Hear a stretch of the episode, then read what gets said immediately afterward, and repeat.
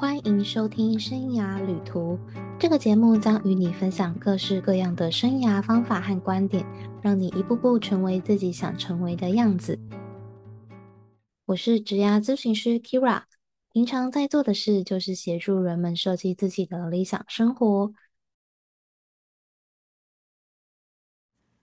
今天要和你分享的是一个在职涯咨询中非常常见的问题。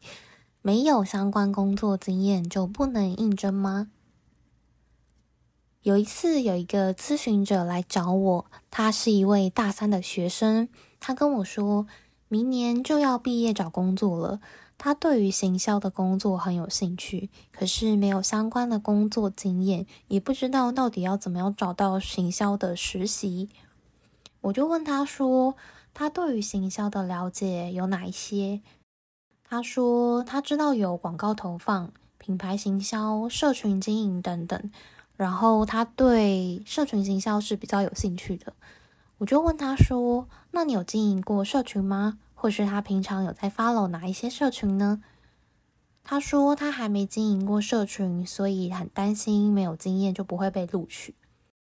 我接着再问他：“你有找过职缺了吗？”他说还没。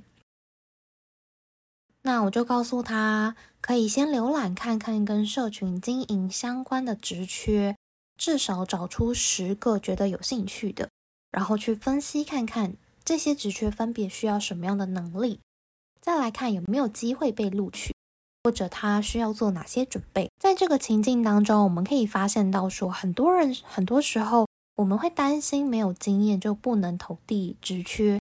首先，这边要破除一个迷思。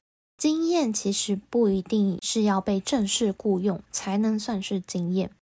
参加学校社团、校外组织、担任志工，或是自己发起专案，这些都可以是经验。而且在这些经验里面，一定会有所学习，还有机会知道自己是不是真的想要朝这个方向持续发展。所以说，有没有正式的工作经验，并不是最重要的。而是当你今天说你对某件事情有兴趣的时候，是不是真的有在做这件事情？如果有兴趣，可以做的事情有非常多。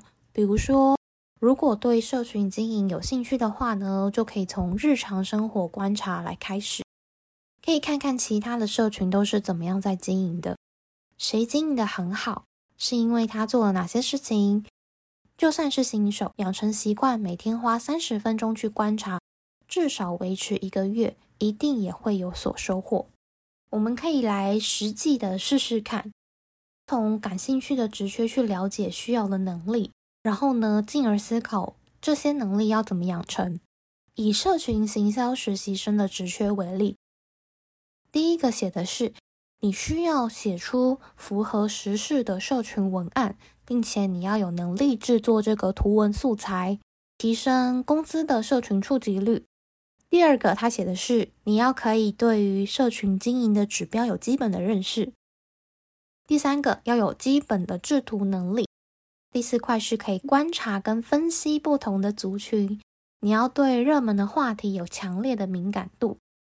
那我们分别拆解这四个项目，要怎么累积经验呢？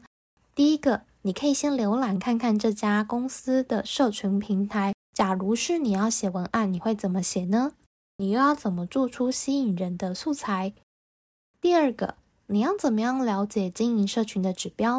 是不是可以自己建立一个粉丝专业或者是 IG 账号来试试看？第三个，你目前会使用哪一些制图工具呢？是不是可以先找一些免费的资源来学习看看？